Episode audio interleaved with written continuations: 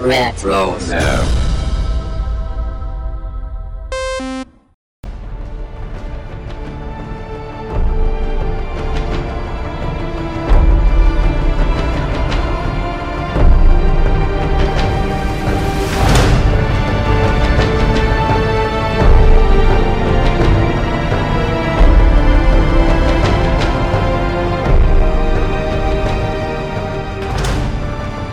Hey everybody, welcome to Previously on Lost. This is episode number 55, and we are not in Portland anymore, everybody. And we're going to talk about the episode not in Portland, and I am Mike, and I have two other hosts with me, Corey and Steven. How are you guys?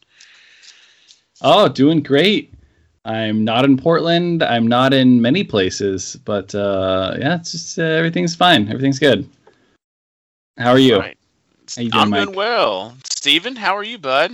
I I'm doing good. I'm doing a lot better than uh, Edmund Burke is doing. No, no buses coming my way. So Oh, snap. yeah.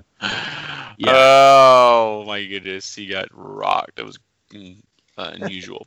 uh, but we are we are excited to talk about this episode, and uh, we we we've put our plugs in multiple times where you can find us all over uh, Twitter and and everything else like and Instagram and Facebook. So for this episode though, we're just gonna kind of skip all that, and uh, if you want to know where we're at.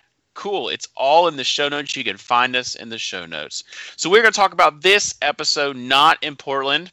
This was season three, episode seven. It was aired on February 7, 2007. It was directed by Stephen Williams and it was written by Carlton Cuse and Jeff Pinkner.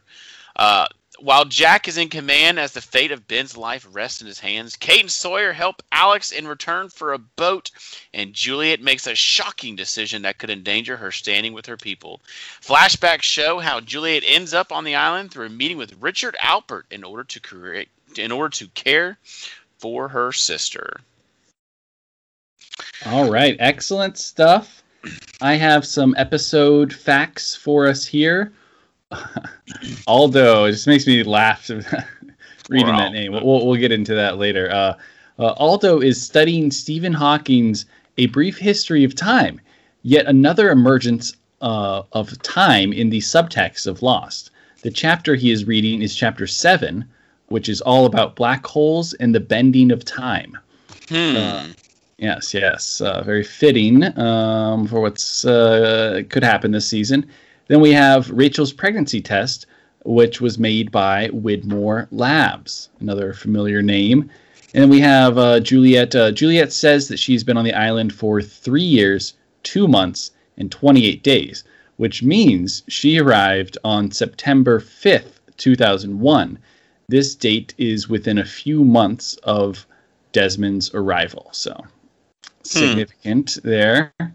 Uh, then we also have uh, this is the first episode uh, that does not feature any scenes on the main island, which I thought was really interesting. I was like, oh wow, okay, there's only Yeah. and uh, this was uh, there's only one other episode, and that's Happily Ever After, which is in season six. You know, I would have thought there were more because we had all that stuff in season five about off island. Well, okay, there's only two episodes because there, there's some episodes where it's pretty much all off island, but they always start or end with a little bit of a On island cliffhanger. Yeah. and both these episode both these uh this one and happily ever after uh, all that's on hydra island so not uh not the big island and then lastly we have Mittelos bioscience uh, is the company that the others use as a front to recruit outsiders including juliet in not in portland Mittelos is an anagram for lost time as well as lost item Yeah. All right. all well, right. Stephen, how long have our people been on? Uh, well, I don't want to say the island, but the A island. Well, this is the 73rd day since our survivors landed on the island. Um, previously on Lost section, we had uh, Jack says he doesn't trust the others to let him, Kate, and Sawyer go if he performs surgery on Ben. We get see Kate is allowed to see Jack. She convinces him to do the surgery because if he doesn't, they'll kill Sawyer. Kate and Sawyer kiss and have sex in Sawyer's cage. Jack sees them cuddling post coitus on a closed circuit TV monitor. And Jack agrees to do the surgery and begins operating on Ben with the help of Juliet. He purposely cuts a small incision in Ben's kidney sac and tells Tom that Ben has an hour to live. He demands the walkie talkie so he can speak to Kate. And then Pickett takes Sawyer out of his cage and prepares to shoot him in front of Kate. All right. Now let's talk about this episode. All right. So let's start with Juliet's flashbacks. Um, what did so we only had two we only had like two really storylines to follow we had the hydra island storyline and then we had the juliet flashback um, storyline so what did you guys think of uh, juliet's flashbacks before i give my hot take on it well, well I, I thought that this was kind of kind of a fun way to come back and we had the big break for, you know from the last episode to this episode yeah. you know there, there was a a big break. And I th- thought to come back with a Juliet episode was interesting because you know we've been seeing her the first part of this series, and you know we really don't know where her allegiances lie. Um, you know, we know there's some tension with you know her and Ben, but we you know we also know that she's kind of sympathetic to our people. So I thought this was an interesting way to come back from the break. And obviously the you know the first scene was kind of a beautiful you know just scenery there with her just sitting on you know sitting on the beach um and then we walk through the that creepy hallway then we just assume we're in a hatch or something here on the island only to find out that's not the case yeah I, I love that mm-hmm. little opening like what a creepy hallway right there apparently this is actually a, a, you know a nice Miami apartment building that just has this crappy hallway down downstairs. I guess parking I, garage I, maybe. I've I've always had an issue with that part of it. The that hallway, and then when they actually open the window and you see where where we are, right on the beach by the airport in Miami, they just it just doesn't match up. You know, it just right that, that hallway doesn't seem like it should be there. Oh so, yeah, I, I, don't know. I, I agree, but uh, maybe their thought is, oh, you know, this is one of those places that looks super nice, but uh, then they cut corners on uh, some of the some of the costs. you but, you know the, I, I guess I'll kind of say it. The first the first kind of like you guys are saying, it's it uh it doesn't seem right. It felt very awkward. The opening the opening line, it just the opening part of this flashback, it just all right, I'm just gonna say it. I really don't care. I'm not a fan of this flashback. I'm trying to. I was trying to tap tiptoe around it a little bit. Um, there are some good parts that I that I didn't mind. Uh, this this was not one of them. Uh, this was not one I was a fan of. Um, I, the the opening, a lot of it because it just it didn't feel like it was it was felt like it was off putting. Um, it, it felt like they they it, it, just did it didn't match. I don't know really know how to describe it. Just something about and I love Juliet's character. Y'all know I love Juliet's character, but for some reason I just did not. I was I just was not a fan of this this this opening thing. Um. So I mean I, I mean am, am, I wrong in thinking this way? I mean is it, could you all remember ever remember this one being divided? you know, I, I don't think you're wrong. I mean, that's just that's just your opinion. I personally kind of like this. I mean, I don't think this is a, an extremely exciting flashback, but I it's think there's not. some really, uh, yeah, I think there's some really interesting parts. And uh, again, with Juliet, like we having seen the whole series, we know like who Juliet really is. But the writers were really playing their, you know, had their their cards, you know, close. Uh, you know close to the chest here on this one where it was like we could see the sympathetic background to her but it still didn't really make us trust her and there's a lot of mystery to it uh, at the same time but i think this episode is really is really fun because or the flashback is cool because it it sets up the others in their off island uh, you know adventures i guess or or ventures maybe more specifically and we get some ethan yeah. we get some alpert I mean, they don't they don't look good. They look weird. They look creepy, and it's fascinating in my opinion, though. Hmm. Okay. Well, I, I definitely thought the moment where we see Ethan come out of the creepy hallway, obviously it makes sense if that's a, a hatch on the island.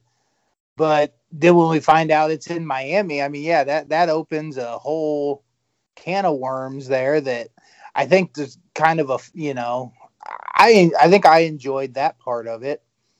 Um, every is this the first time we actually see Richard Alpert? I think it is, right? Yes. Yeah, his first appearance. So I did have that on here that I really enjoyed because I really like Richard Alpert as a character. So, and I I thought I thought he was good here as the you know recruiting Juliet. Like I, I enjoyed the, that part of it. I honestly, I mean, the first scene was weird, but I enjoyed the rest of the flashback. Obviously, a lot more than you, Mike. Um, but, you know it. like, I I think part of it too. I really like the actor who played her husband. His name, you know, I have a hard time pronouncing. It. It's like Zeljko Ivanev, Ivanek. Um, but I mean, he's shown up in a lot of shows I've watched, and I I always find him very interesting. Um, so I mean, I thought that was pretty good. Kind of the, you know, we we think she's, you know, getting caught somewhere she's not supposed to be, and then we find out, you know, that's her ex husband. Um, that was kind of a fun little scene. You know, he's kind of seeming like a, a, you know, obviously antagonistic to her. You know, with the hey, turn off the lights for me kind of thing. So I thought that part was interesting. Um, kind of the whole how how Juliet said, you know, she wouldn't be able to when she breaks down to Richard Alpert and says, you know, her ex-husband wouldn't let her go do this, you know, research that she thinks she's getting herself into. So I thought a lot of it was really pretty interesting stuff. Yeah, I, I like this flashback. I think it's interesting. I think that some of it, you know, when you have a some of these first flashbacks, especially for the new characters, like when they that they bring onto the show, they sometimes don't feel quite like they like the character fits the mold quite as much by the end of the series because they grow in the way they've written that character.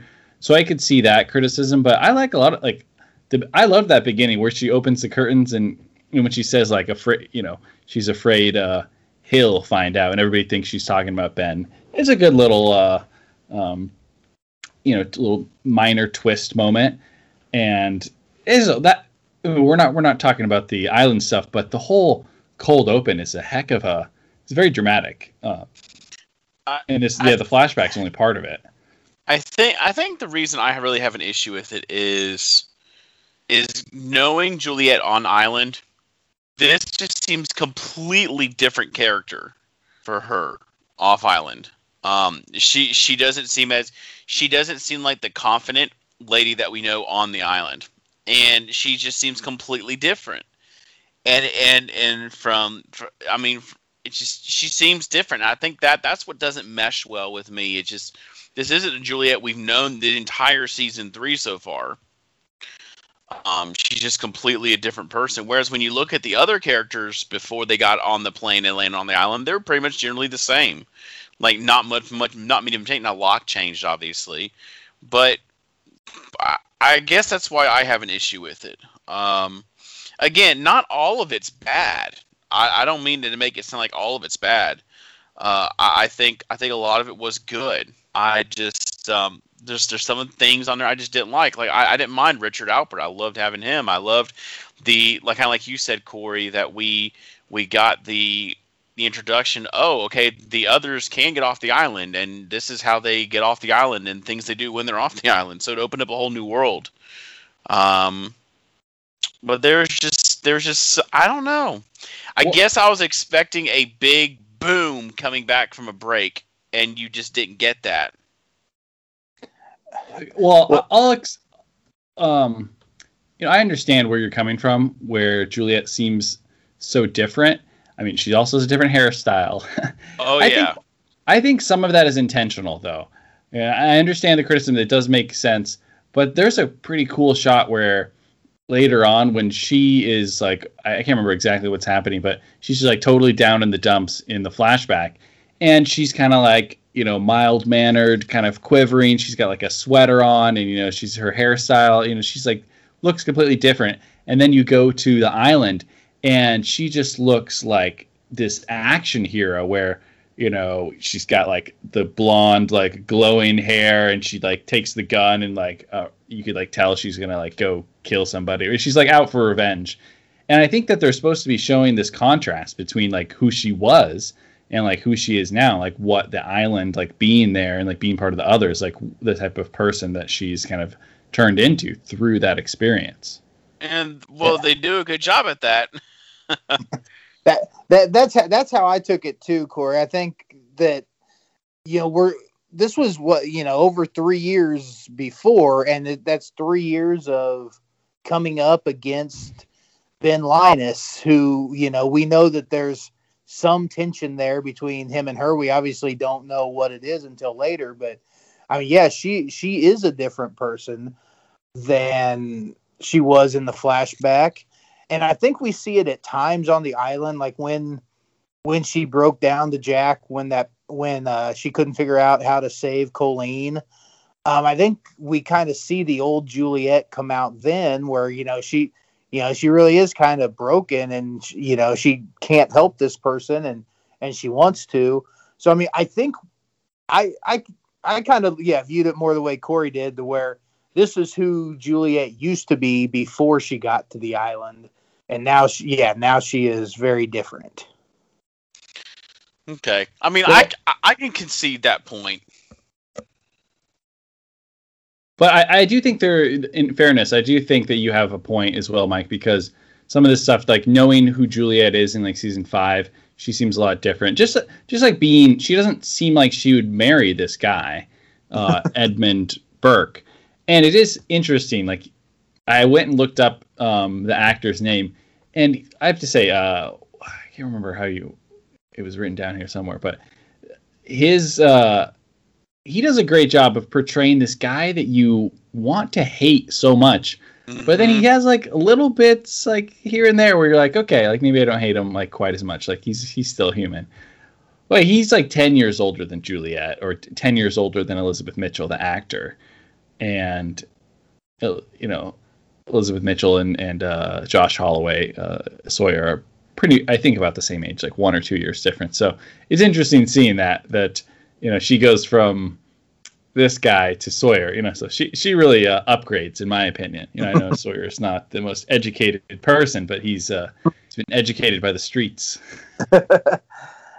yeah, like I I felt like her and her ex husband's relationship was probably more maybe professional respect at the start, you know, kind of one of those things where they work together. He kind of admired her work, kind of thing, more than a, you know, maybe a passionate love. I, I don't know. That's kind of how I read it. Yeah. Not to, I don't know, not to insult uh, anyone, Tony Stark, but I kind of got like some weird, like Tony Stark uh, vibes from him. Uh, yes. Like b- before the reformed Tony Stark, like he wants to like, oh, oh, this is a cure. Like let's uh, let's publish this. You know, let's get a trophy for this. I, I will say I did I did like Juliet's comment um, to to the to, to the girl that that her ex husband was making out with in the lab, and uh, the next thing when she shows up and she says something, and then Julia looks at her and, and she says, "Well, who are you?" And she says, "I'm the new research assistant." And Julia says, "That figures." Yes, of course. I was like, "Dang, I love that." So that one again, there were some funny moments for me, uh, and I just I, I, th- I thought that was so good, so good. Oh boy. Yeah, that was great. And just her being in there with like coming in to like make out in the room and she's trying to steal stuff, you know, to help her sister. that was uh, that was awkward. That was awkward. Very awkward. oh, okay. Uh, one different note I, I wrote down. She's talking on the phone with someone They're like, "Oh, we're gonna set up a meeting with uh, Doctor Alpert for you." is uh is Richard any sort of doctor? There's no way Richard Alpert is a doctor. Like what type what is the level of education for this man? Uh, Well, Well, I don't. I, I don't know. He could be. He's been around a long time. He's had a School of lot of, Life. years to. to he's Yeah. he's had a lot of years to create some degree to get some degrees, man. Hundreds of years. So maybe he's I- smarter than a doctor because of that. well, we, I mean, we we see his life before the, uh, you know, before the island, so we know he wasn't educated back then, and I'm not sure if the others slash Dharma Initiative give out doctorates. I, I, I don't think we ever get any reference to that. he's got a doctorate in like polar bear poop scooping. Oh my goodness. But he, he could have gone off island to get the uh, to get some degrees. I mean, obviously they, they can go off island, so I Yeah, mean, true. True. Maybe that's what he does after the after the show. So uh, I wanted to like before we, you know, there's a lot of this we could kind of skip through, but man, Richard Alpert, uh, what do you guys think of his slideshow skills? terrible.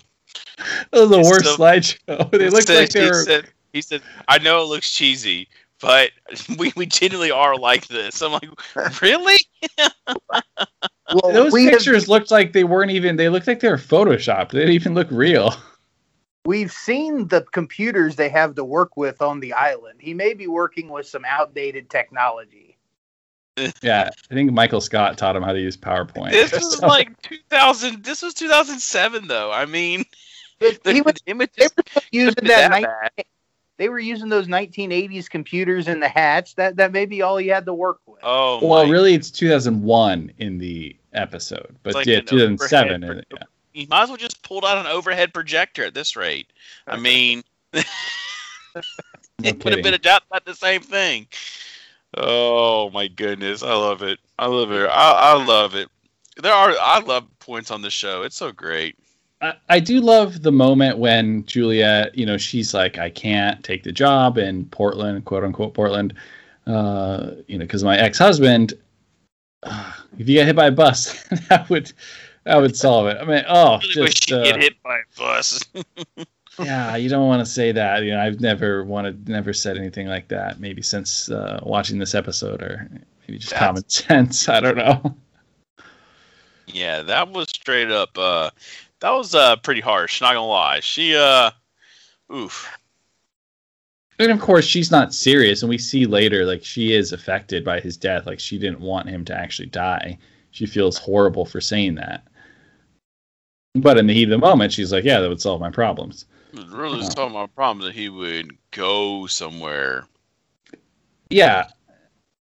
And so before he dies, we have like a moment with Juliet's sister, and I like this moment. Now, it's to me, um, Rachel. She has cancer, right? Is that what? Yes, I believe that that was it. and she's getting treatment, but she and through Juliet's work, she's able to you know help her get pregnant uh, when normally that's not possible in her situation. So that's kind of the miracle thing that happens here. And a key phrase, and you may miss it if you're not thinking about it. Rachel says to Juliet, "It worked." And there's no way they had any idea of what that line would mean seasons later. But that becomes a huge Juliet line that she uses two other times in the series, uh, Mhm. in the season five finale and in the season, or no, in the season, I guess it's not the season, the season six premiere and then season six uh, finale. Did you guys uh, pick up on that? I, I am embarrassed to say I did not. That that I did not catch that at Hmm. all. good good call. It's yeah, Rachel. That's just like I think it's the first thing she says, or or something like she just says it worked, and obviously it didn't really mean anything then. What I wonder if there was, you know, del- if it was deliberate that they had that line in later, because that's basic. That's what Juliet says.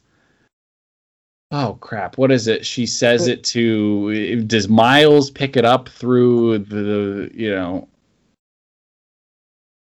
she actually talks to Sawyer. She's still alive, and she says it worked. Yeah, I think No, that's that, that's that's how that's how they woke up, you know, or whatever you call it in the flash sideways at the vending machine.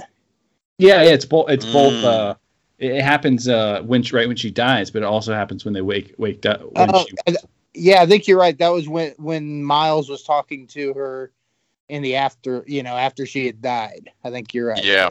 yeah, because at the time they thought it worked meant like that they created a new time timeline. But what she was really talking about is a vending machine. Finally, I got those Doritos. so you know, at the very least, it's just a little Easter egg that they put in later. You know, kind of calling back to this moment, in, in my opinion. Yeah. Uh, a- anything else about her about about the backstory? Uh, Yeah, let's just- Juliet. I was just gonna say Ed, uh, Edmund or whatever his name is. Uh, yeah, he's talking to her about because she's Juliet's telling him like, "Hey, my sister's pregnant. This is great," and they seem like they're actually connecting there. And he's like kind of working with her as like, "Oh, we could publish this or not." Like, what's like? It seems to be he's showing a little bit of com- compassion, like, and. uh and- Oh, okay. Also notable before he is is somewhat nice to Juliet.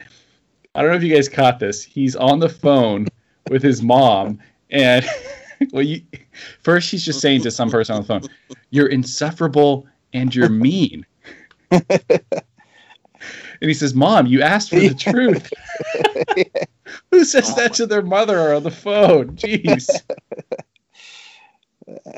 Oh my. That was that was a nice touch for a man who's about to get run over by a bus. yeah.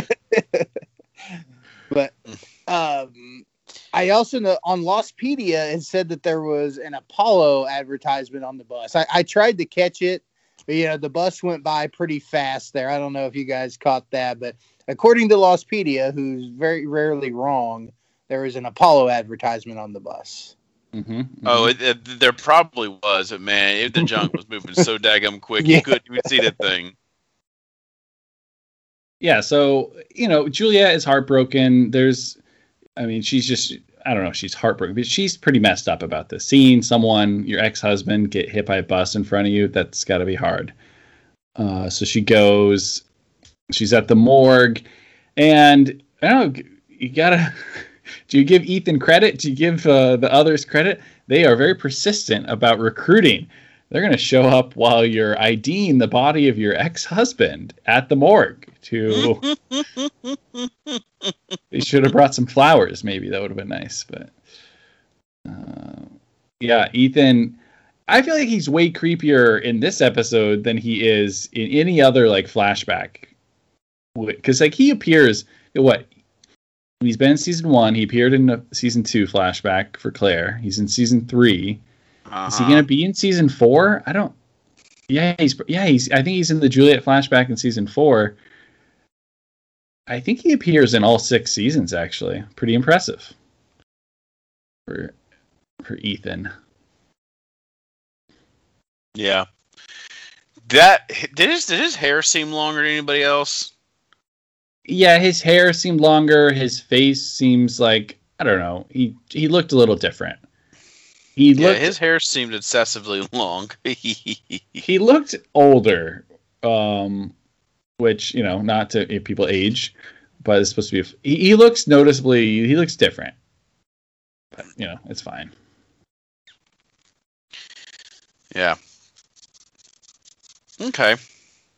so it's not quite in portland. That's that's like the last one of the last lines of of the uh, the flash well we're outside of portland. We're not quite in portland. Yeah, we're a little bit off. okay y- you know i grew up i lived in oregon for most of my life and you know, like to get to hawaii that's like a five hour flight and i'm pretty sure the island is much further. Like that's that's not even close to portland. Come on.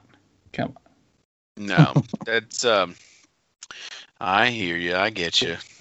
Do you think they have actually have like an office or something in portland or is it just like a po box I think I think it's a PO box. like I, I I don't I, I don't think it's anything. Um. Yeah, I think it's a PO box. What do you Yeah. think? there's never been any other discussion. I mean, they they talk about stuff in uh, um, Michigan, 'Cause Yes. Because doesn't uh, Daniel go back to Ann Arbor to work? I mean, that's but that's the Dharma Initiative that's in Michigan. So Yeah. I don't know. I don't know. All right, so we've talked about Juliet and her backstory. Let's talk about the awesome on island um, Hydra stuff here. Yeah, I thought So, yeah uh, the island stuff is way better. I, I agree, and that's probably why I was kind of a little down on the the Juliet flashbacks because I really enjoyed the island stuff uh, so much. I, I only have one note because I mean it's it's it's okay, so it's a it's a great thing, and I know everybody's got a lot of other notes about it, but my favorite is like Tom. He just he looks over at Jack when it's just him and Jack in the room. He looks over at Jack and says, "I'm Tom, by the way." just this casual, nonchalant guy, and just I love, I just love Tom, man. He is just so funny. He's so good. Just his character, like he's supposed to be like he's really because when you first see this guy, he's like this guy with a long beard, and he's scary and he's creepy, He- and he He's kidnapping a 12 year old child the first time we see him. right, and now he's this guy. He's like, hey, I'm Tom, by the way, and he's like getting sick down low when when Jack's working on Ben. He's like, he's like, is this supposed to be doing that? Is this supposed to be doing that? no, that one that one was on accident. oh, it was good. It was good. I love Tom. Is this the closest we ever get to a Tom centric episode? Could be. we really need a Tom backstory. There's Well, a we- lot of Tom, we needed a Tom flashback. we, we- did. we get some off island Tom in Michael's flashback forward, whatever we call it. Um, Right. we do get a little bit of off island Tom enjoying some fruit um, in the future. Yeah, that's true. But but this is I, I would say this episode has I'm, I'm pretty sure by far the most screen time for Tom in one episode because he's he's with Jack the whole episode and Jack is like a main part. This is a Juliet episode, but Juliet is not the main. She doesn't have as much screen time when we're talking about on island. I think Jack has more. I think Tom, frankly, has more, and then you get a lot of uh, Kate and Sawyer as well. So that's why this I think I often confuse this episode as being like a Kate episode because the previous one is a Kate one. And then, you know, Kate is and Sawyer are out on the run doing some cool cool stuff, you know, escaping as action set pieces. So you you kind of forget that this is a Juliet episode, I think. Yeah. I mean, the title gives it away, the whole not in Portland thing. But the actual, when you think about, oh, the breakout part, like when they're running, getting away, no, this is part of the Juliet episode. So, but uh. Tom is great. I mean, he's always has this like incredulous look. he's so disturbed by Jack, and like he can't handle the blood or the needles. it's it's actually really funny. It's good. Okay, yeah, Jack. Uh, just skip ahead, but later in the episode, Jack like holds up the tumor or whatever. like, Mr. Friendly Tom is like right there, like helping him out, and he's like, "Oh, I'm super squeamish. I can't, I can't, I don't like blood." He's like, "You probably won't like this too," and he holds up like just like a piece of flesh, like in front of Tom's face. Like that's so messed up. What the heck? He just, I love it. Jack Jack does not care. He I mean my first note here is like Jack is playing hardball this episode. He is uh you know, he's leaving it out there. He's like, "Well, I don't I don't care. Like I'll let him die. I'll do this and he's going to mess with Mr. Friendly whatever it takes." oh, he finally has control during this episode and he you know he doesn't want to give it up and when ben wakes up it kind of messes things up for him um but yeah i mean the episode uh like i was saying about the cold open we get like that flashback and we get jack going crazy in the in the surgery area and then sawyer that's when he does his famous uh, shock attack where he- hits danny three times in the head to uh, on. I love it. I love that the mess. polar bear button. Shock Def- the crap out of him. that is definitely on our uh, uh on, on our rating system this uh this, this week. Oh my gosh, I got a crack out of that when I saw that. oh, I, I, thought it was really good. It was nice to finally to finally see as much. So, do you feel bad for Danny at all, though? Because I mean, I, I get he's he's mad because he lost his wife. So, I mean, do you feel bad for him at like at all in this episode? I I do a little bit just be because he did lose Colleen, but I his reaction to it to you know people who really didn't do that to his wife. You know, it wasn't Sawyer who did that to his wife. So his obsession with you know trying to beat up Sawyer w- was really unnecessary. yeah, I, I feel a little bad, but not not too bad. I mean, he's he's horrible. I think on the surface level, you don't feel bad, but when you start to think about it, okay, Ben has been deceiving this. Like Ben has probably deceived this guy so much, he's groomed him into this person. Because Danny is so convinced that Ben would never let them go that he's like, no, no, I'm gonna kill them. And Ju- Juliet hears that, and basically Juliet, I think in that moment, Juliet goes, "All right, well, I'm gonna have to kill Danny." Like this is like totally premeditated murder by Juliet's part. Like she did, she thought about this. I think she's. Oh, she hated. She, she she's probably hated Danny from who knows how long. Yeah. Well, I guess part of my confusion too is what was the obsession with getting Kate and Sawyer back? The whole point of kidnapping them all was to get Jack to do the surgery Jack was doing the surgery. So like why were they so there's no way we can let Kate and Sawyer escape, especially when they knew they couldn't or at least they thought they couldn't make it back to their island. They didn't know they had a boat there, but as a, like once Jack did the surgery, why wouldn't they let Kate and Sawyer go? I guess because they didn't want other people to find out where where they were and that there was another part of the island. But I really think Danny just wanted to kill him because Danny had had an issue with Sawyer, and and he, he had a, he's had a vendetta with Sawyer since he got there. So I think it was just a kill. Really, it was just he just wanted to kill Sawyer. Yeah, well, I think, yeah, I don't think they want to be vulnerable. I think they want to maintain control over the Losties, and mm-hmm by having them captured. Who knows? Maybe there was more of a plan beyond just saving Ben. I mean, I know that's the main plan, but heck, and they also need someone to finish that runway. well, it, and Ju- actually, it's you know Juliet saves them, but at the beginning, like before, right before the the logo comes, uh, Juliet is the one that says, "Kill them if you have to, and if we have to, kill them." So she's pretty cold blooded there. I don't know if she meant it or not. That's why it's so hard to read Juliet because she is very self-interested. Like she wants to get off the island. And I don't know how much she actually cares about Kate and Sawyer per se. She I think she does care about Jack. And in the end she does save them. But at the beginning it sure doesn't seem like she's going to save them. She seems like right. she wants them to be, you know, she tells them, you know, kill them.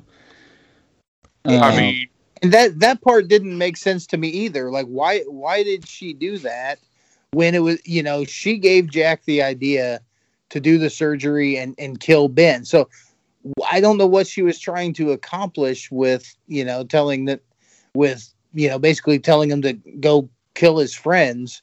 Like how did she think that was going to turn out well? I just I don't understand her thought process there. Yeah, I agree. It, it, it's a little confusing. Uh, maybe she's trying to save face because, uh, you know, all of this is, is about to blow up in her. I, I, can't, I can't remember exactly the order of it, but Jack around the same time just outs her completely, which I love that he does this. He's dead. Juliet had a whole plan to kill you. Like I was supposed to let you die. And then Tom was like, "Get the heck out of here, Julie." You're done. Danny just like starts rampaging. And it's setting up to be super chaotic. And it's like what the heck is uh, about to happen here? I mean, okay yeah. so jack, jack says i'm gonna let him die. Like i don't care. I'll let him die. Do you guys do you believe jack when he says that? Do you think he would have let him die? As much as much as juliet said that i no no you won't jack. No you don't. I think in that moment it was it was it was uh, fight or flight, and and and I think it was Jack. Jack's mindset was. I'm gonna go down. I'm gonna go down swinging the best I can, and if it if it's letting this guy die, I just don't even really care, because I still think even though Sawyer and Kate had hooked up, I still think Jack Jack had definitely had feelings for Kate, so he was going to try to protect and preserve Kate as long as he could, and his mindset was cool. If I die, I'm still doing some something noble, and I think he would have let him die. Steven? Yeah, I was just gonna say I kind of feel the same way because yeah. because we, we, I mean what we know about Jack in his flashbacks, you think no, he's not gonna let him die. But what we learn about Jack, you know, what we know about him in the future, I think he would be willing to do it. What do you think, Steven? Yeah, I, I don't think he would have let him die just because I think he loses all his leverage at that point. I mean, I think there there's no way it turns out good for him or his friends if he lets Ben die. So I don't think he, that was his plan. I, I don't think he would have let Ben die because then they would have no reason, you know, not to kill him or his friends. So it's kind of how I took it. Yeah, that's a good point. Maybe I do think that that Jack gets to that point later after being on, you know, off the island to where he's more willing to let people die um, in season five. We'll, we'll, we'll get to that someday, but uh, so Sawyer and Kate like are on the run out there. And I don't remember exactly what how it happens because I watched this yesterday, but they're like in a gunfight, right, with uh, with Danny and everybody because Danny got set free, and he's just like, "I'm out for revenge," uh, uh, and that's when we get the the return of our favorite slingshot wielding warrior, Alex. Um, it's so funny when princess. she comes with the slingshot. Like, there's a guy. It's like, oh, oh, rock to the head. She had a couple pretty good hits. Like the first time, it didn't look as is realistic, but I got a good good look at one of those rocks. It was actually a pretty good size. Like that would probably uh, do some damage. Knock a guy out. Yeah. Uh, so, and they go down in the little uh, little hideaway, which is this. This is kind of similar to Rousseau's. We see a couple of these over the course of uh, the series. Yeah, we do. And uh, like like mother, like daughter. That's right. Yeah, and she and she agrees to help them uh, get off the island when they find out they're not on their island, but they got to help help her, and they got to go help her rescue her boyfriend because there's a catch. Because there's a catch because there's only there's only there's only one there's only one place on the island she hasn't checked it, so she's got to be there. and then we meet the famous Aldo. Yeah, that was that was a good moment because like Sawyer knew it was too good to be true. He's like, you just happen to show up, and you have a boat. What's going on? Yep. So, yeah, Aldo, dude. Okay, at the time when I first watched this, I was not, I had not seen It's Always Sunny, so this just went completely over my head years and years ago. But uh, I love It's Always Sunny, and if you're a fan of the show, Rob, uh, how do you say it, McKen Kenley or whatever? Um, I always say that wrong, but he's one of the executive producers. He's one of the uh, you know creators and one of the main characters of It's Always Sunny in Philadelphia. Apparently, the story is that he was a huge fan of Lost, and that Damon Lindelof is a huge fan of It's Always Sunny, and so they worked it out to to get him on the show. Huh. And it's just it's actually a decent. It's more than I would say. This is more than a cameo. This is actually a character. Well, I, I recently was have been doing a rewatch of Game of Thrones, and I love that he shows up in that too. But that is definitely a cameo. He that's one where he shows up just to get killed. Where yeah, this is he, he gets some, he gets some lines in this one.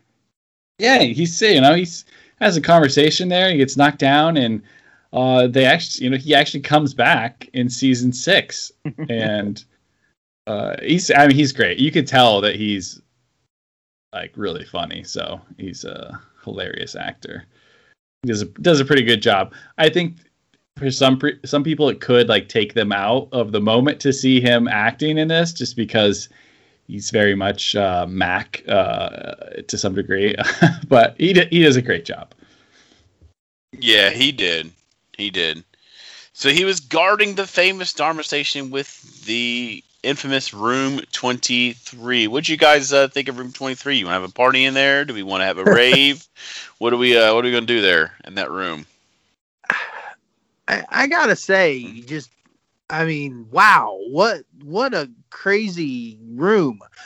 Um, I mean, th- this one definitely provided a lot for for the Lost fans who like to really deep dive into stuff and and slow down and take screenshots. Man, there was a lot going on in that video. I tried to take it all in, and there was there was just so much going on. I can't imagine being, you know, your eyes being forced to stay open and watch that nonstop. It, I mean, obviously the thing that stood out was the to me at least was the God loves you as he loved Jacob. Obviously, we've heard the name Jacob. I think just once before now, may, that I can recall. Right. But that I mean, that definitely is giving you some some cult vibes there. Yeah, I mean, the, the, the the others don't have a great look in this episode. Between the flashback and some of the stuff going on here in room 23, like, oh, this is messed up. Uh, you know, my take from this scene is it went on a lot longer than I remember. I thought it was much Yeah. And I was ready for them to flip the switch to turn it off. And I remember like, oh, they don't. That's in a different episode. I think in whatever like the gin episode, they they turn it on and then turn it off. Uh, but we don't get that in this episode. It goes on for a while, which you know, if you're a Lost fan watching this when it came out, like this was a time to like freeze frame and and and you know check every single uh, message there for any clues about uh, any of the mythology, which is great. And yeah, the whole thing about Jacob, that was a big. That's the thing that I remember. That's the only thing I really remember about this. Uh, about the uh, you know visuals is the the Jacob thing, and it was definitely something people theori- theorized about a lot. Well, do you a- do you go ahead? I was like, there was a lot of fireworks, pictures of fireworks. Like, what was the point of that? I don't know. I don't know. Shiny colors. Have any of you guys ever seen A Clockwork Orange? No. Yeah, it's not. Uh, I- it's a very interesting movie. A lot of people say it's a great movie. It's hard to watch because there's some very disturbing stuff in it. But I will say, um, this is what it. Like, this is like definitely a reference to to that. We'll talk about that at the end too. But there's a scene where they make a guy. They have it's like punishment. He's like in prison or whatever, and he has to watch some video uh, and his uh, his eyes are forced to stay open by these weird glasses, and I don't know subliminal messaging. It's it's weird, you know. I don't know what the others are up what, to. So, so what did you guys think of Sawyer? So Sawyer was getting mesmerized by this thing, and uh, Sawyer was getting sucked in, uh, but they never addressed that in the series. Uh, and, and I think it would have been really interesting to see if somehow he had got semi brainwashed in there while he was in there for a little bit of time. I mean, what, what did you guys think? It's like it's like they built it up that Sawyer's getting caught by this, but they never deliver on it. See, I, I think I Well, just I didn't took it- really. go ahead. You go ahead. I think we're saying the same thing. Yeah, like I did. I didn't take it to be that he was actually getting brainwashed, but I think it was just showing you that it was affecting him, and he had just stepped in there for, you know, a few seconds, and it was already getting to him. So you can imagine this kid if he's been in here for, we, you know, we- quite a while, what it's done to him. If it can have that effect on Sawyer just in a few minutes. But no, I, I never, I guess, expected him to be like brainwashed from it or anything. Yeah, I think he Okay. was just just uh,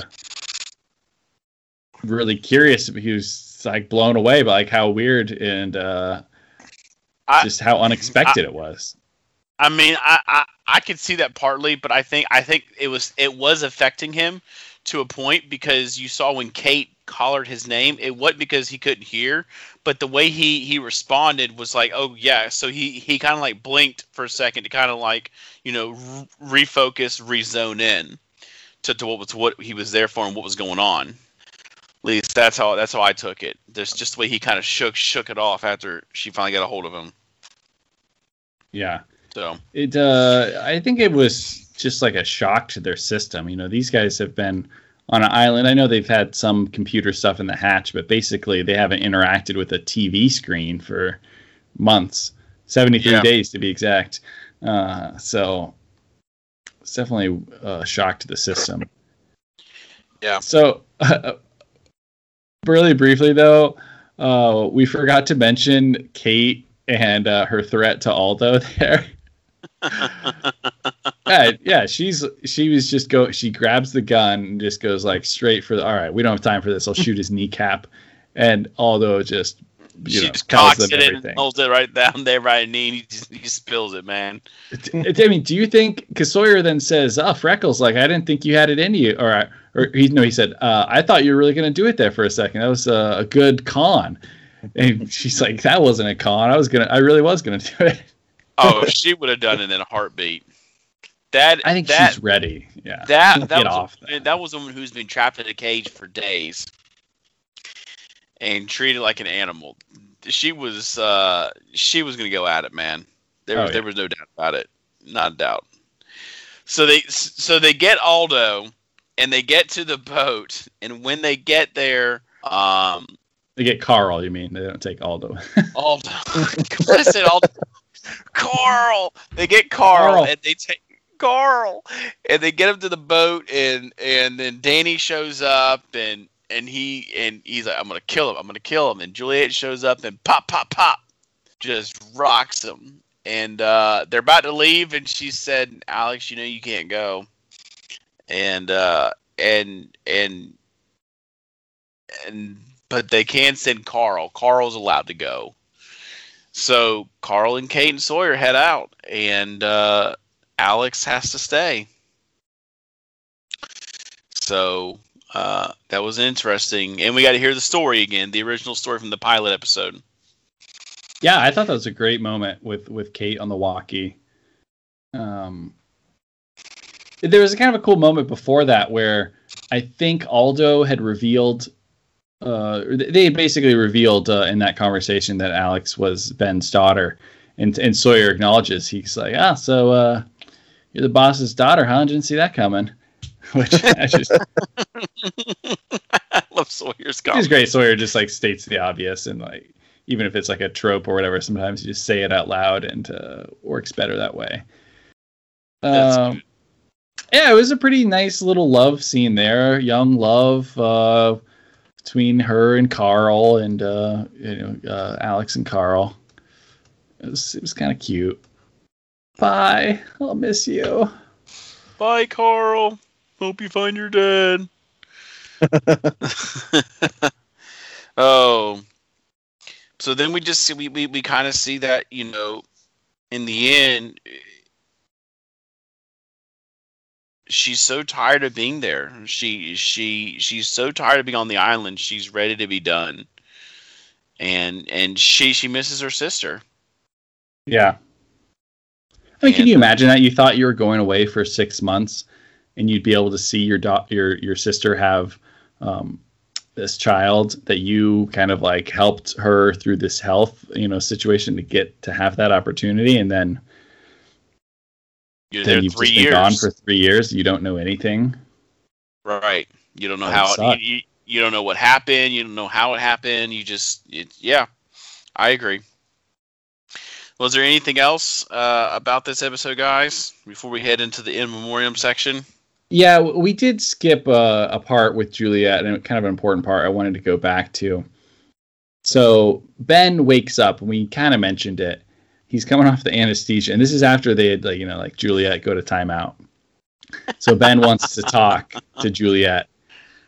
Jack is like, no way, like I- I'm, you know, I'm the I am the captain now. Uh, but Jack agrees to let them talk for three minutes because just as uh, Ben says, "Hey, you got 27 minutes left to live. Give me, give me three. And uh, Jack seems to show a little bit of sympathy. So maybe you were right, Stephen, that he wouldn't let him die. Kind of based on that.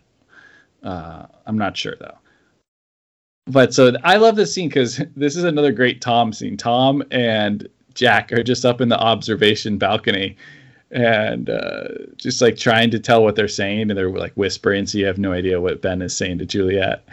And Tom's just like, yeah, uh, they've got history. You know, they just give him the four the four one one. Just like making small. And he's like, uh, "I'm Tom, by the way." Yeah, I Making love it. I love talk. it. Like there's nothing wrong with with with what's what's been going on. Just everybody's good friends now. It's great. You could see a bond see. between Tom and Jack forming. I mean, I mean, obviously, I mean they're they're gonna play football together. So, Yeah. Anyways, all right. Well, uh, we're we're we're coming close here toward toward toward a good bit of an hour. So let's uh let's talk a little bit about the in memoriam. So to the people. Well, go- okay. Well, I just want. I have one question though. Before, okay. so do you guys think that Ben, Ben basically just said, "Let them go"? Is that what the order was to to Juliet? Help Well, them escape. I think we see in in the future there's some ramifications for her killing Danny. So I, I definitely don't think that was in the cards. So I think she kind of went rogue on that one. But yeah, I, mean, I think I think we're meant to believe. Yeah, he, he she was instructed just to, you know, to go Help help him escape. escape so that Jack will finish the surgery.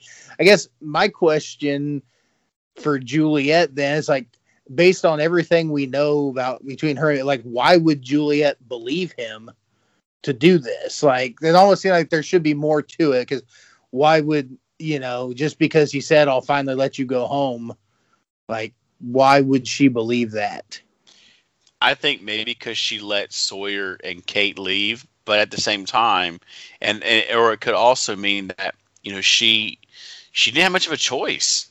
I mean, what, what how else was she going to leave? She just had the trust that he was going to do it. Yeah, true.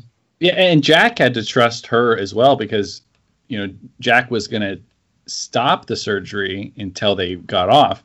Then he starts, you know, starts, uh, you know, starts it again, and uh, it's then he actually nicks an artery. Yeah, that was that was kind of a good moment, and that's when friendly uh, Tom Friendly uh, has to get the uh, get the walkie. Jack is just yelling, "Get the walkie! Get it! Hold it up my face!" I like It's I'm, awesome. I'm not a I'm not a surgeon, but this is twice now that Jack that we know of that Jack has accidentally, you know, cut something he wasn't supposed to. Like we're supposed to be led that to believe that Jack is some sort of excellent surgeon, but this seems like he makes that mistake far too often.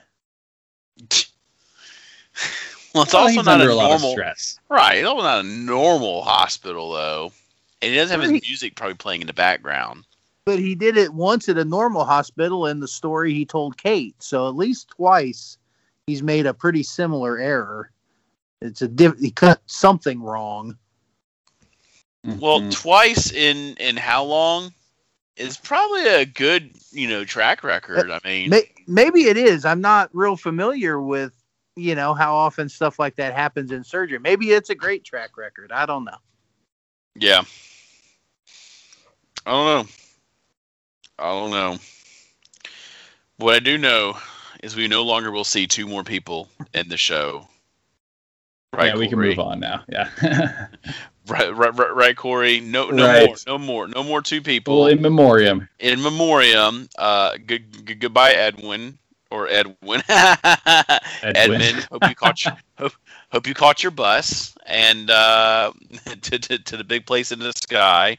And uh, Danny, um, yeah, he he he, he dead. He, he not coming back. he, he uh there there is no there is no flashback or flash forward or flash sideways for that guy. He is gone. Um, he re- reconnected with Colleen. Yes, he did. so, uh, thank you, Danny, for the laughs you've given us and the joy we've shared. And uh, Edmund, thank you for, um, yeah, whatever you did, buddy. And uh, but let's let's rate this episode then. So one out of twenty three, our rating system this week is headbutts to the big red button. One out of twenty three headbutts to the big red button. Corey, how many do you give this episode? Yeah, well, I rate this one pretty high. I, I was just gonna say, like, I know we're not we you know Mike didn't love the flashback, but I think they have some good editing back and forth with the flashback too. Makes for a really dramatic end with that conversation with Jack, and then they, we get the last flashback, and Juliet basically reveals, you know, hey, I got a deal to get off the island. So there's all these kind of uh, similarities that are being set up between Jack and making a deal with Ben and Juliet and a deal and them getting off. I think it just builds to a great climax, and I uh, I enjoy it a lot. So 20 out of 23 headbutts to the big red button. All right, and Steven, how about you? Well, I also gave this one a 20 out of 23 big red button headbutts. Um, that I really enjoyed the the episode. I enjoyed learning more about Juliet. I thought the introduction of Richard Alpert was really interesting. Um, all the you know off island stuff about how they got her there, um, and it, the on island stuff was just was exciting. Was a good fast paced story that you know the the room twenty three part of it was really interesting. Kind of you know, little extras there. So yeah, all around, I, I really enjoyed this episode. All right. Well, I I started low and I actually added a point on uh, during this episode because I feel like you guys gave me a little bit more to think about. so congratulations on that still it's not the highest on my list. And and you know that we all have episodes that we just don't we don't we don't attach to. Um, there were some good things like you all said as far as in the flashbacks i really enjoyed. I really enjoyed the hydra island and stuff. Um, stuff some some stuff just didn't settle for me. So it's kind of got an average rating for me. Um, i'm going to give it a, a 12 out of 23 uh, headbutts to the big red button. So it's kind of right there in the middle. It's not phenomenal it's not terrible. It's just kind of floating. It's kind of like, huh. I've seen worse, which we're going to see worse here coming up. You know, expose is coming up soon. So we, we will talk about that episode. And take into account, Mike says this is his favorite season. it is. It is. And yet you've had like no, several. No, no I like, said, I said, I said this season has my favorite episode of all time in it. I, I don't know. I'm pretty sure you said this. This might be. No, I like season. season. I like season five. Oh, okay. With, with with the whole with the whole living living with the Dharma people. I like season five. I like I like my favorite episode that was in season three. I, and we'll get that one feel, too. I definitely feel like season three had more highs and lows than other seasons. Like there, I was there lower on season two than I was on season than I have been on season three. Yeah, I feel like most seasons are pretty good throughout, and I feel like this one just definitely had some peaks and valleys. But that's just yeah. And and and uh, I think this is the lowest I've given one for season three so far. Uh, and it's still it's not terribly low. Like uh, there are there are some that I've seen that I could give single digits to no problem at all. Yeah, and just just walk out with. And I know, and, and I know one of those is going to come up soon too. it's, it's them. this is it's just. But... I think you might have been a little bit lower on the the Sun and Jin episode, or, or the Locke episode. Those two were kind of low as well. But hey, I like the fairness and like being. You know, a lot of these episodes, this first chunk of the season, actually, a lot of season three are really polarizing episodes. So I think it makes yes. sense that some of us are high on it, some of us are low on it, because that's but, kind of the reality for the fans too. But but but but you know what though, I, I can remember watching this episode a few years back and abs- and, and, and actually loved it too uh, and thought it was really good episode. So I think that's the good thing that Lost has done is that Lost has the ability to you watch this episode one time and you may not enjoy it. There may just something just may not stick out with you, but then you may watch it the next time and it may be okay. I get it now. You know, and you really enjoy the episode. It, it changes as, as time goes by, as you start thinking more, and and uh, and and I think it's one of those it's one of those episodes that I may not like this year, but you know, four or five years from now, if I watch it again, guess what? You know, life has changed, things have changed. I've gone through different circumstances in life, and my view on this episode may have changed by then. So, um, it is what it is. That's uh that's uh it's interesting how TV does that to you. That's true. And, and with the you know a long series too, the context of episodes can change based yeah. on stuff that happens later in the series, and that'll that'll definitely affect some episodes coming up. I think in mm-hmm. in season three and four. So, did things pay, pan out? Were they paid off eventually, or were they not? You know, that can have an effect on how you look at an episode in retrospect. So, right. Okay, we're going to move on to our ending discussion here. Uh, unanswered questions. We didn't really have anything that was unanswered in there. Uh, we do have some additions to Sawyer's name dictionary, though. and we have three different nicknames for Alex. The first one being Chong, it's in Cheech and Chong. And then we have Sheena, and we have Underdog. yes. And then for Karl, we have Cheech. Uh, and the freckle count. I have to say, there this one was missed. I added this one because he uh, I don't know if Lostpedia didn't or wherever we get this from. no, that is that's actually me. As I'm listening to the episode, I'm I'm I'm adding numbers to it, so it's not. In oh, okay. So I'm having to do it all, and I didn't. You watched it before I could get to it. Matter of fact, I think we were watching it at the same time, according because the notes were up. I think, we were both watching at the same time. That I did notice that we were taking notes at the same time. It was kind of fun. we have a we have a document here we share. So okay, you I didn't know that you uh, so you do do that yourself. Well, that's that makes it cool.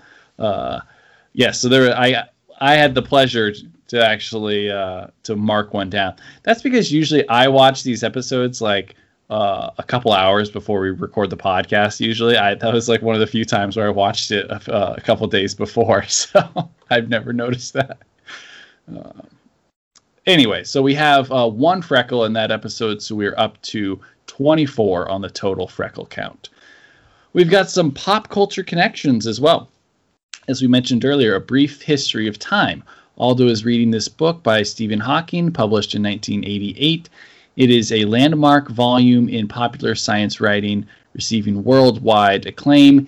It will be seen again in The Man from Tallahassee on Ben's bookshelf um, in his living space. Also, Stephen Hawking and Eloise Hawking share the same last name. Eloise Hawking is aware of time travel and oversees the lamppost she's aware of a lot of things. We're gonna get her in the, mm-hmm. the very next episode, actually. Mm-hmm. Uh, then we have Star Wars. Uh, Sawyer tells Aldo that he fell for the old Wookiee prisoner gag. Yes, his fault for falling for that. great, a great gag used in a lot of uh, a lot of movies. Uh, and refers to the trick when Luke Skywalker and Han Solo used um, used Chewbacca as their prisoner in order to enter the prison area of the Death Star. Additionally, when Han and Luke use the Wookiee prisoner gag to break out Leia, um, she's being held in detention block AA23 or 23. So, you know, that's a good correlation as well. Sweet. And we have a Clockwork Orange. The Room 23 setup is reminiscent of the Ludo, Ludovico technique uh, in the movie A Clockwork Orange. Very yeah, uh, you had mentioned that. scene. Yeah, yeah, yeah. It's uh, it's it's an interesting movie. uh, Edmund Burke was an Irish statesman, author, orator, and political theorist. So that's also the same name of Juliet's uh, ex-husband. So yeah, it'd be interesting to see like what his some of his uh, philosophy or his uh, you know what he's known for as an orator and political theorist because that might correlate to the the character in some degree. There's there's so many interesting uh, correlations with uh, interesting references, I should say, with the lost uh, names. Uh, Desmond David Hume is one of them. Uh, the Bible. So Rachel is treated for fertility problems and shares the name with this biblical character, Rachel, who also had fertility problems. In mm. Genesis, and Rachel was the favored wife of Jacob. So yeah, you got that as well.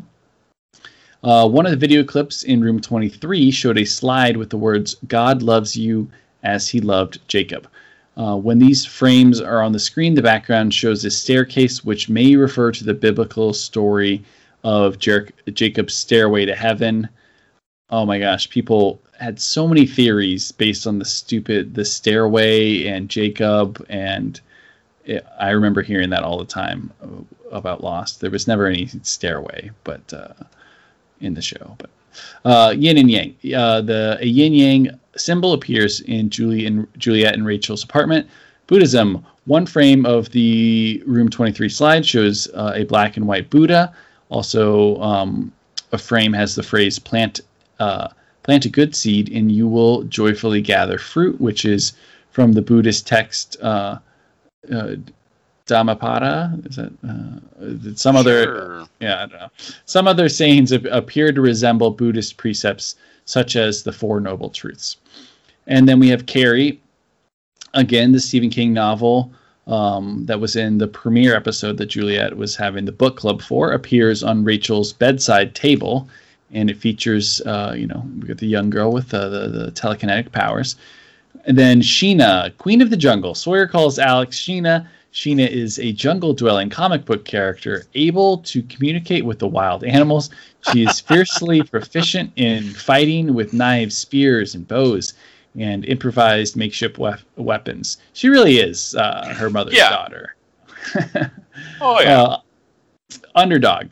Sawyer refers to Alex as Underdog, the main character from a children's cartoon TV show. The, the cute puppy could transform himself from shoeshine boy into superhero every time someone was in trouble. The series aired from 1964 to 73. So, yes, uh, she does seem to appear when they're in trouble at times. I I, Yeah, I, I I definitely remember staying up late when I was a kid, and like two or three in the morning, Underdog would be on. Definitely remember that. yeah. I don't, I personally don't really remember that show at all, but I do. I've heard of it. It's good. Uh, Cheech it. and Chong.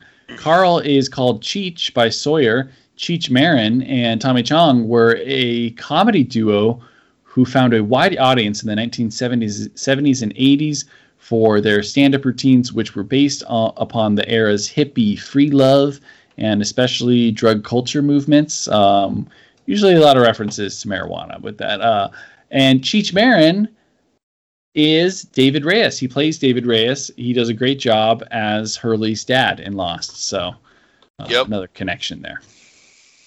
There's Okay. a, there's a lot of pop culture connections this time. Yeah, I had to practice that one because, uh, yeah, there's uh, there's a lot there.